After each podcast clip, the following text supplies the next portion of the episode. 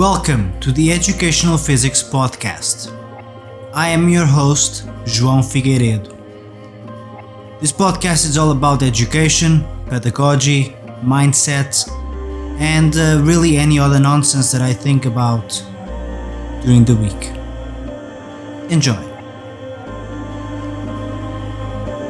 Hi. Today's episode is about trauma and the impact of trauma on the learning process and the importance of bringing this topic into the education system. I will be talking about trauma with a few different people as well during the next couple of episodes. We will be talking to therapists, educators, and researchers who have been focusing on the topic of childhood trauma, especially. So, today, although I'm not an expert, um, I would like to discuss the broad ideas around trauma. So, first, we must define what trauma is. And sure, I could give you some sort of Google based definition, but anyone can Google that kind of information. So, I will give you my more pragmatic and empiric approach to what trauma is. So, trauma is obviously any event that changes the course of your life negatively. We have several of those events throughout our lives, and we also have several positive events throughout our lives that create positive change. So, why is trauma so much more impactful because it is. Our chemistry changes, our physiology changes, our neurochemistry changes. It seems to me that it's not unfair to say that the human condition is much more wired to absorb negative blows than positive ones. Negativity seems to be more lasting and positivity seems to be more fleeting. And that's not just a perception thing. Our chemistry reacts that way to these two different stimuli. Negative stimulation does cause more impact on the body, on the brain. The science is clear. So, then what do we do about this? We first need to understand how trauma develops. I believe it was Nietzsche who said that if you really wish to traumatize someone, punish them when they do something right. That is a very impactful sentence because it really explains the power of trauma and how trauma gets developed over time. There are sources of trauma that are very quick and they can occur in a matter of seconds. A car accident, the sudden death of a loved one, abuse. Those experiences are real. Many years ago, I was robbed um, after a night out. There were knives, there was shouting, there was punching and kicking, there was money that was stolen. And I was 16, 17 years old it was very difficult. The police caught some of the people right there and then. And then there was this whole court process. I had to show up and identify people, and I was just a child. I remember vividly going in to identify potential people who were had been involved, and I couldn't even get myself to identify anyone. My memory was so blurry, and all I could remember were the emotions of it. And I could remember as well vividly that I didn't didn't want to just identify anyone, to just point out anyone like, yeah, that could be the guy. Because what if I were wrong? And that was very difficult because, yes, of course, I wanted justice. But the reality is that I was also driven by empathy So it was a very difficult, very difficult contention there where in my brain, being kind and empathetic didn't reward me but punish me.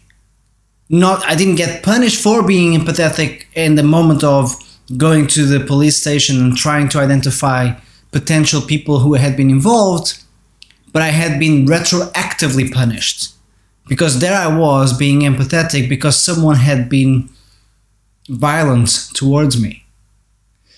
It was a very bizarre and complicated situation to, to go through mentally. It took me a long time to, to overcome that anxiety. I don't really feel comfortable going out. Um, for many years, I didn't go out to, to bars or anything like that. I felt a, an, an inherent anxiety attached to that situation. Now, this is really relevant because that's exactly how trauma operates. It connects two things together and creates a trigger. So then, when you're exposed to situations where that potential scenario seems to be reoccurring, the trigger shows up, gets pulled, and the trauma reignites. So all those emotions, all those physiological responses that you felt, the adrenaline rising, your your fight or flight or freezing um, response kicks in again, it all comes back. And that's trauma. Trauma becomes imprinted into your system. And it becomes a, a matter of analyzing exactly what happened, going back to that situation, revisiting the situation, making sure that you really detach and disassociate that situation from new situations that might arise. If you're not being robbed again, then any sort of trigger response is being misplaced. Because trauma operates in that fashion. It starts to look for situations that could be similar. And the more exposed to trauma and traumatic experiences you are, the more broad your scan will op- uh, the more broadly your scan will operate. What does that mean? You will start creating subconsciously situations where their anxiety might get triggered. The brain starts to not only create situations but obviously perceive certain situations as potentially dangerous. And who can blame the person who's doing that? That person is just trying to survive, and everything becomes about survival. So trauma becomes a, a, a hang up. They become handcuffs. Traumatic experiences don't allow you to experience the moment as it is because you're constantly trying to associate that to past traumatic experiences to see if it's going to repeat again to see if you're going to if you're about to deal with the same problem again. Maybe you're listening or watching to this podcast and you're reliving right now traumatic situations from your past Maybe you were abused by someone. Maybe you were told that you're a failure, you're a loser. Trauma can come from many different places. And here's the sad news trauma sometimes comes, most of the time, comes from where you least expect or need your family. Your family gives you the narrative of your life.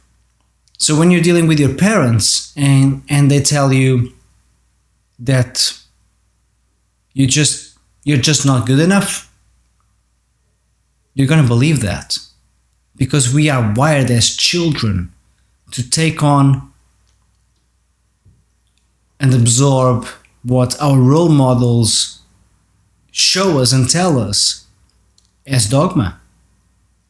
That's just how children adopt and understand the world. It takes many years for a child and then a teenager and then an adult to start to broaden its understanding of the world and include more sources of information and inspiration and aspiration. But until then, a lot of damage could be done. Bad parenting is everywhere. And sometimes, and this is quite frustrating at times, but it's not even violent parenting or, you know, dealing with an alcoholic parent. Yes, of course, that's going to be very traumatic. But sometimes we're dealing with parents who are excessively protective. And they will traumatize their children because they will deprive them from autonomy and empowerment. This child will grow up feeling incapable of doing anything for themselves and by themselves because they get used to the comfort of, ha- of having that safety blanket. And that's not what parenting is, in my opinion. And the reality is that all these different styles of parenting affect children differently. And how that impacts them when it comes to learning is very relevant. Because if a child is trying to learn a new skill, let's say ride the bicycle. So you're trying to teach your, teach your child how to ride a bicycle. Okay, great. That looks like great parenting. You're there, being supportive. But maybe when they fail, when they fall, you laugh at them. And in your mind, you're laughing with them. But the question is are they laughing? So, as funny as it might be to see someone fall, it seems to be some sort of comedy shtick. The reality is that in your child's mind, you're laughing at them and, more importantly, at their failures. So then they might get upset and cry. And then you might say, Why are you crying? I was just kidding. I was just joking.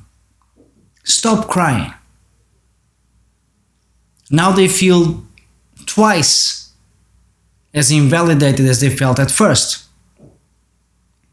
Now, not, not only you were laughing at them, now you're telling them to stop crying and repress their feelings about the fact that you were laughing at them. So let's rewind. How would you approach that situation then? Let's say that we commit the mistake first of laughing at them. Okay, great. Now we have two options. Do we double down and cover our tracks and, to be fair, become a little egotistical about our reaction and say, Stop crying. Why, why are you being such a, a, a whiner? Or do we realize that we maybe made a mistake with the laughing? We take a knee and we apologize to them. We give them a good hug and we say to them very gently and very honestly, I'm sorry, I didn't mean to laugh at you. That was wrong of me. No buts, no ifs. Just like that. Ideally, that's going to create a bit of a traumatic experience for you, parent, where you, you will learn not to repeat that same mistake again, where you will feel that the next time you kind of feel the urge to laugh at a situation that according to your child's needs and emotions is not laughable your child is giving it their all they're trying to ride that goddamn bicycle and there you are laughing at them look at you so capable so capable of riding a bicycle all by yourself and that's what a child thinks. Why are you laughing at me? Can't you see I'm trying hard for you? A child doesn't know what the outcome will be of riding a bicycle. They don't have that understanding yet. They haven't done it. They are, they are being driven by the potential of being able to ride the bicycle, but they haven't experienced the pleasure of doing it. So what's driving them is the fact that they want to do this for you, the parent. They want to do this because they understand that there's an interaction an interaction there between them and you. That this is something you're doing together as a bonding exercise. And then you mock them. And yes i know what you might be saying. You, you might think i wasn't mocking them. We're taking this far too too too seriously. Or maybe you're not taking it seriously enough. And that's trauma. Trauma can often be developed, get developed by these sorts of interactions. It could also be a teacher who doesn't take their students' potential seriously or dismisses it. You know how many teachers out there say to their students that, you know, you're just not good enough, you're just never going to make it? It's unreal. These people exist. I'll share another story. I have one student, currently still, who came to me maybe, uh, I don't know, a year and a half ago. And the story was told by his mom that he was taking lessons at school with a private drum teacher, which is what I do for a living, and but that they wanted to quit because that that that teacher was so impatient and so intolerant towards failure that he was, you know, just demotivating my student. And my student wanted to learn. He wanted to learn how to play the drums. But guess what? It's not an easy task. It's a difficult instrument to play. It requires practice, understanding, it requires repetition, nurturing, patience, and love. Now, this teacher was sucking the life out of the student, right? So thank God they came to me because that kid was going to stop playing. And guess what? He's still playing and very well. Now, that's not just my credit, right? He came to me wanting to bounce back. So, more power to them, more power to that mother, more power to that father. They are a fantastic family. But this is an example of how trauma can come from anywhere and everywhere. I used to have a student who couldn't deal with failure at all. So, what, what did that look like? We would be in a lesson, and as it goes for all of us human beings, he would make a mistake. So then two things would happen as a reaction to me pointing that out and giving him feedback that a mistake had been made. He would first just deny it and sometimes even accuse me of lying, which was very interesting. It was quite a, um, a, a disproportionate sort of reaction to feedback, you would think, right? And then he would just melt down and cry. This is not a toddler. This was an 11 year old boy. It was heartbreaking and frustrating because I could see the trauma exuding in those reactions, and it was so aggressive, so visceral. You could see that the reaction came from somewhere he couldn't control, and we often had those conversations where he told me that I, I just can't control this. Unfortunately, it came from home. My perception was always that he was told that he could do no wrong. So you see, supposedly good parenting, where we're, we're kind of seemingly empowering a child, was completely disempowering whenever an actual obstacle would arise. He would just crash because he couldn't believe that he could be in a situation where he could be making a mistake. His brain just couldn't comprehend that. So, enabling is also a traumatic experience in the long run. Because what happens when more obstacles arise? He's not going to have the tools to fight those obstacles. We all have to deal with them. We lose a, a, a relationship, we lose a job, we lose, we have an accident, we have an injury. How do we deal with these things if we don't have coping mechanisms? So that resilience is extremely important. With kindness, absolutely. But with honesty likewise.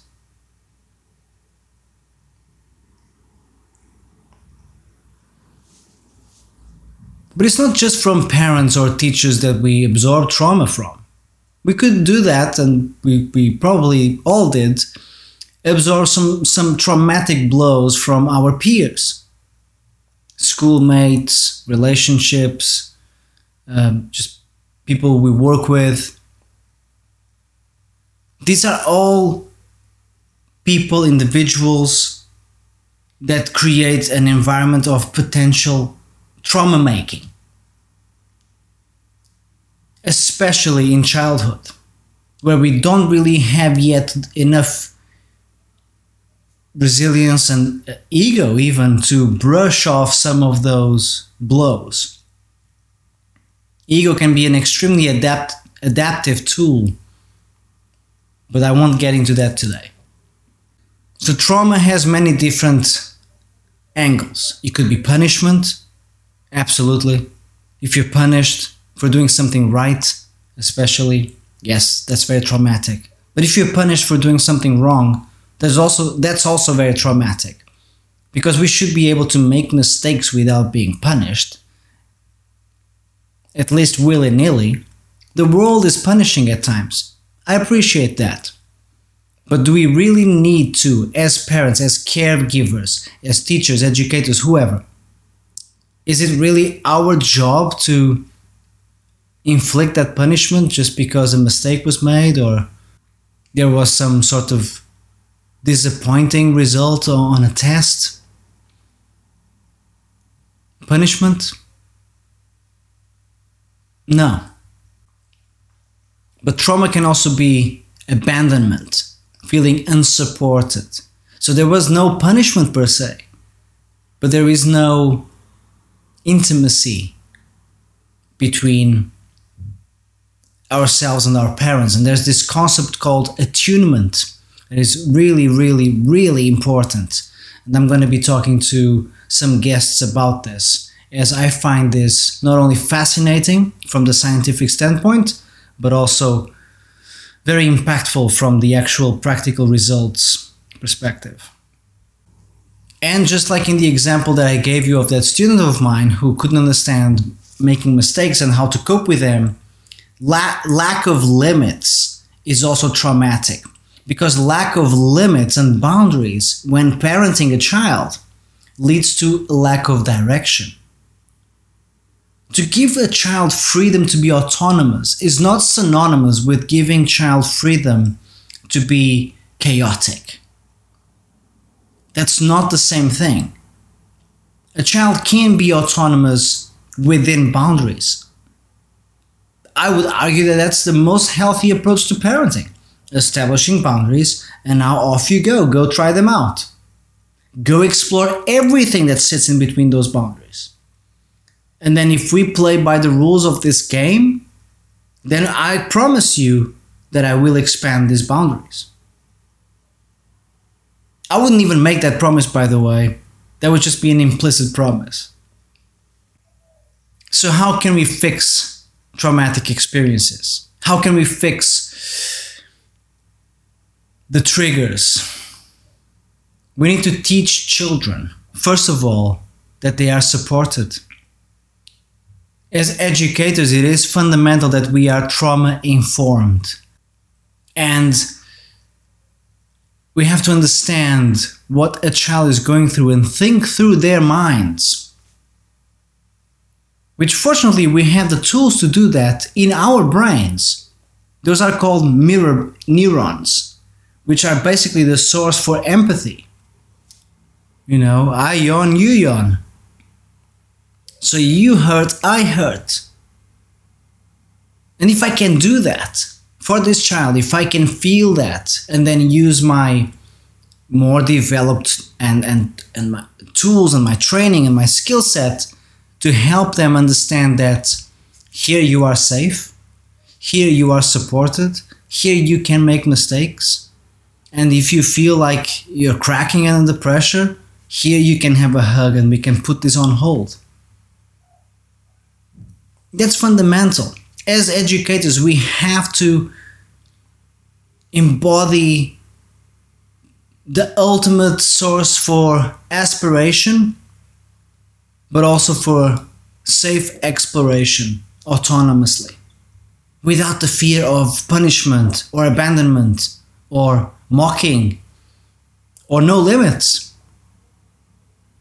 Educators have a very privileged position here because we have the power to establish the limits, create an environment that gives direction, but then just give them the the freedom and the ability to just explore by themselves within those limits. And then we are there for when they fall. And we are there to teach them how to A, hopefully not fall again, but B, what to do when you fall again because you will. And that's okay. It's okay to remind them that yes, we will fall. I fall, you fall. It happens to all of us. It's our job to show them how to overcome that, how to not attach that constantly to the traumatic experience of the past. We have to help them as educators to navigate the different stories and conversations that occur in their heads.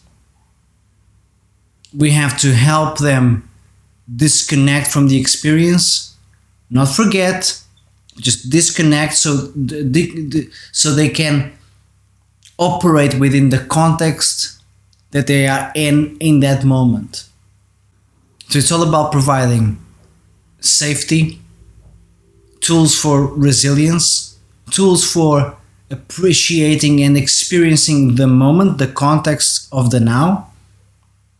It's about supporting them when they need to talk about what happened before.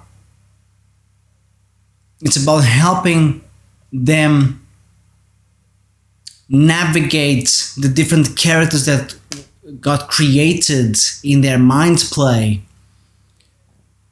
whilst they were trying to process the trauma because that's how we process trauma. We create a story it is our job also to support them when that process is going is going on and and also afterwards when that process is already completed and the trauma is now somewhat uh, integrated into the way they see the world.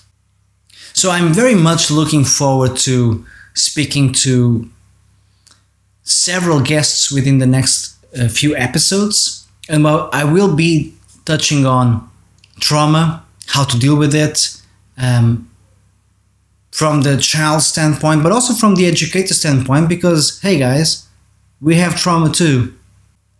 So I'm very excited about those conversations. I hope to learn as much as I expect to because like I said, I'm not an expert on this. So I'm I'm I'm very much looking forward to asking questions, understanding myself a little better so I can help my students through that um, understanding and through that learning as well.